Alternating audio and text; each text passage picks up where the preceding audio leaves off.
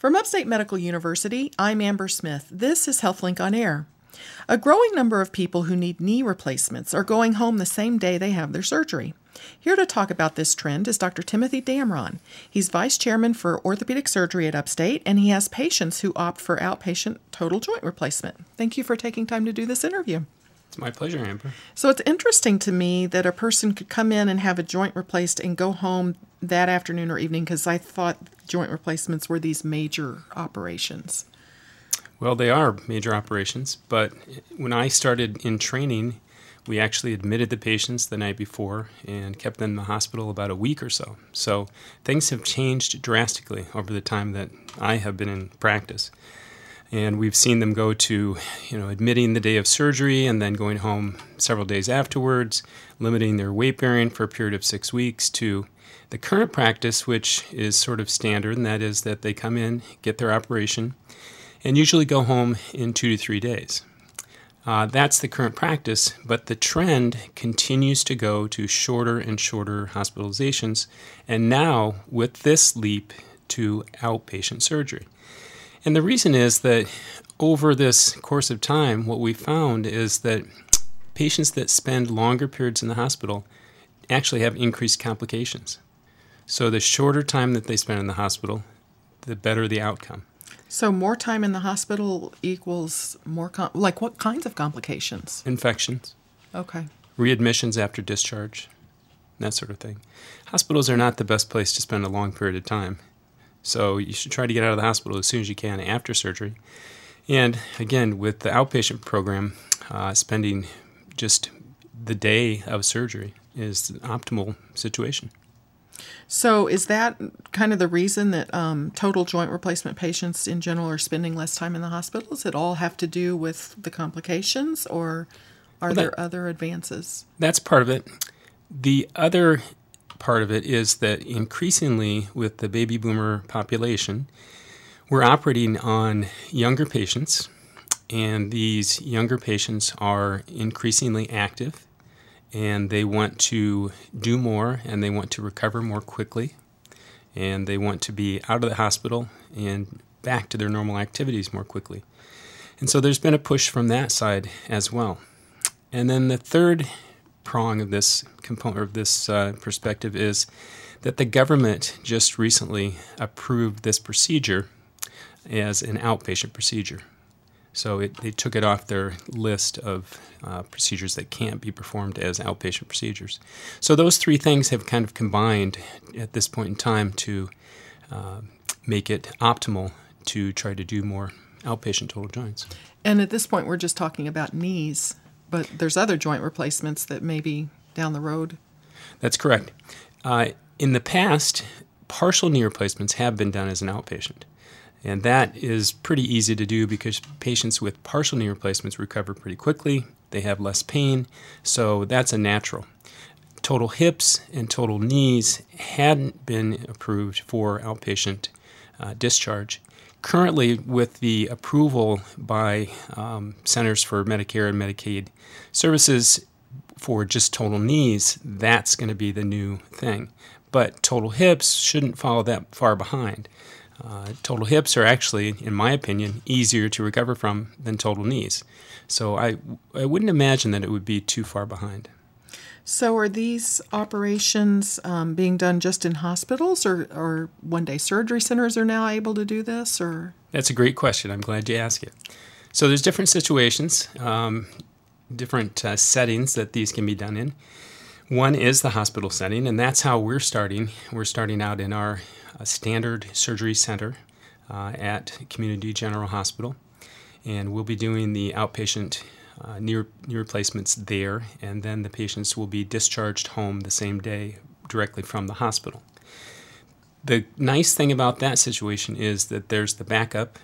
If they, at the end of the day, when we would normally discharge them home from their uh, what we call Swift Knee program and protocol, uh, if they're not ready to go, if we still are having some issues with pain control or other medical issues, then they can simply be admitted to the hospital. No problems. There are um, other settings such as hospital based ambulatory surgery centers that are physically accessed or accessible to the hospital, where it's also similar to uh, our situation, where you can do the surgery in the setting of the surgery center, uh, and then if there's the need for admission, they can be directly admitted to the physically adjacent hospital, and that's not a big problem. The difficulty comes when these are done in the ambulatory surgery center that is a freestanding physical structure. And that is being done increasingly across the country. Um, and it's attractive, but uh, it does bring up the problem that at the end of the day, if the patient is not ready to go home, what do you do with that patient? Uh, and some places have gone to incorporating a 23 hour care uh, option. But if they don't have approval to do that, then they have to be transferred to a hospital. 23 hours would be you leave 23 hours after you're, You'd you stay get there, so you're overnight. not technically. Yeah, but you would have to leave by noon. Okay. So Wow. Well, interesting. Um, well, I've got a lot more questions about this, but let me remind listeners that this is Upstate's HealthLink on Air. I'm your host, Amber Smith, talking with orthopedic surgeon Dr. Timothy Damron about outpatient total knee replacement surgery, um, which is becoming an option in this community. So, which patients might qualify for the one day? I, I don't imagine all patients would be candidates for this. So, which ones are the best candidates for one day? that's correct. Not every patient that comes through the door is going to qualify for this. We're starting out with a fairly stringent uh, requirements uh, in terms of health. Um, we want to have the healthiest patients start in this program. Uh, patients also have to be motivated. They have to want to do this. Uh, we're not certainly not trying to force this on anyone. If they're not interested in doing this as an outpatient, then you know we certainly have the option of admitting them and keeping them the day or two afterwards in the hospital in the usual program. Patients that have multiple medical problems that are poorly controlled, such as cardiac disease, poorly controlled diabetes, morbid obesity, these sorts of problems. Uh, sometimes they're not even candidates for surgery, but they're certainly not candidates for outpatient Swift knee program. So, they may need more monitoring afterward. Exactly. And they're certainly higher risk for complications. Um, is there an age cutoff or not necessarily? That's an interesting point. Some people would say that there is an age cutoff.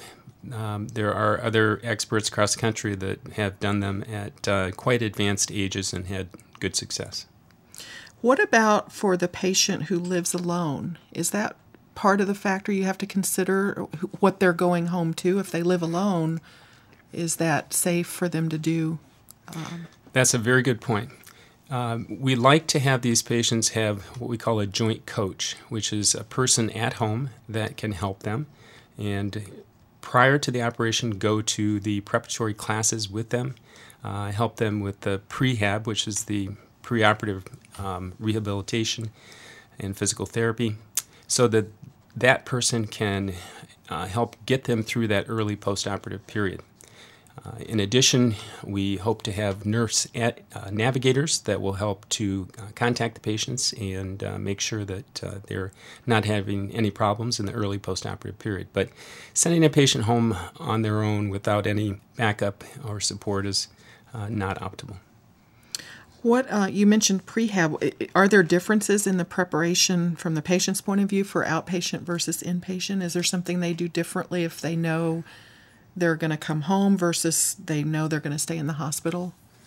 Well, we're certainly going to emphasize the preoperative physical therapy aspect of this more for our patients that are going through the Swift knee program than we have in the past for the standard uh, total knees.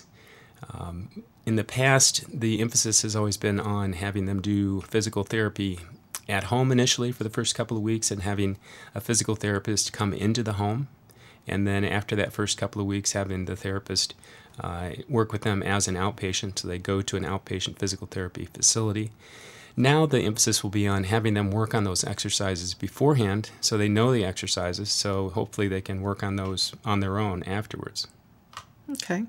What about um, in terms of the surgery itself? You, as the surgeon, is there something you do differently um, when you know it's a patient who's going to be going home that day? Actually, as a surgeon, we don't really do anything differently. There is a lot, though, that's done differently with anesthesia. So, anesthesia has to fine tune what they do so that the patient is recovering from the anesthetic in a short enough period of time that they can get up and get walking shortly after they hit the recovery room. Because, as you can imagine, even if you have a patient that is done early in the morning, if it takes them several hours to recover from their spinal anesthetic or general anesthetic, and they're just waking up late in the afternoon, then they really don't have time to get up, get walking, be approved by physical therapy for discharge before they go home. Good point. All right. Um, you mentioned that this um, has been approved uh, by Medicaid and Medicare, Centers for Medicaid and Medicare, for what to be a one day procedure. So there must be some studies that have been done to show whether the outcome is different, right? There have been numerous studies, and that's the encouraging thing is that, you know, the initial gut feeling is, boy, you know, this is a push. Is this really safe for our patients? But increasingly, studies have come out showing that indeed it is safe for our patients. And in fact, the outcomes you know, may be better for our healthy patients. Certainly not for uh, those that have increased morbidity or more uh, increased comorbidities, but for the, our healthy patients, uh, they're recovering more quickly. Interesting. Well, this is fascinating to consider.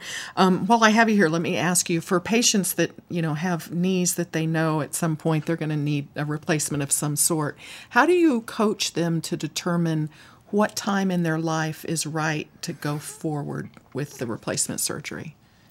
Well, I think every surgeon has their own little spiel that they go through with the patients. Um, but I always tell my patients this is not cancer and this is not heart disease that needs immediate surgery. It's something that you should put off until you feel that you're ready to accept the risks because there are still risks. And once you have failed conservative care and are ready to go through it, then come back, talk to me, and uh, we'll go through things at that time. Because you want to do it before you're, you don't want your health to decline to so that you're not really a good candidate, but right? I mean, true, so, but the vast majority of people don't get to that point. Um, you mentioned that there are some risks. What what are the risks, and what is the recovery like? Um, what do you have to kind of consider before you say this time? Well, one, one thing I emphasize with my patients with respect to total knees as opposed to total hips are the two P's pain and physical therapy. Because regardless of what we do, regardless of what anesthesia does, the best job that we can do, it's still going to cause pain. And so mentally, I think they have to be prepared to deal with the pain postoperatively. And that plays into the second P, and that's the physical therapy. Because if they can't accept the pain and try to work through the pain in physical therapy, it's going to be very difficult. Physical therapy is particularly important to get the range of motion because if the patients don't work through the pain, can't work with the therapist, or work on their own to get their range of motion, then they're going to end up with a stiff knee, and that's not a good outcome. Yeah, that would be the whole reason that you wouldn't have wanted to do it anyway. But um, how long do people have to go through physical therapy? I mean, this is this six weeks, eight weeks, several months before you get back to where you were before. Well, increasingly, uh, as we talked about briefly before, we're doing less and less formal physical therapy. Uh, in the past, patients have gone to physical therapy for months at a time. Uh, again, it started with the outpatient physical therapy uh, after the first two weeks, and then just basically continuing physical therapy until they were happy with the range of motion in their knee. Our typical goal now is to get at least 120 degrees of flexion. So that's from full extension, straightening of the knee, all the way past a right angle, and then up another 30 degrees. And then at that point in time, if they're happy, then uh, physical therapy is pretty much done. done. But uh, now we increasingly rely on the patients to do a lot of that work on their own. So there's going to be less emphasis on the physical therapist actually doing that work. And the patients actually doing. Okay, well, interesting. Um, thank you so much for talking about the Swift knee. My guest has been Dr. Timothy Damron, Vice Chairman for Orthopedic Surgery at Upstate. I'm Amber Smith for Upstate's podcast and talk show, HealthLink on Air.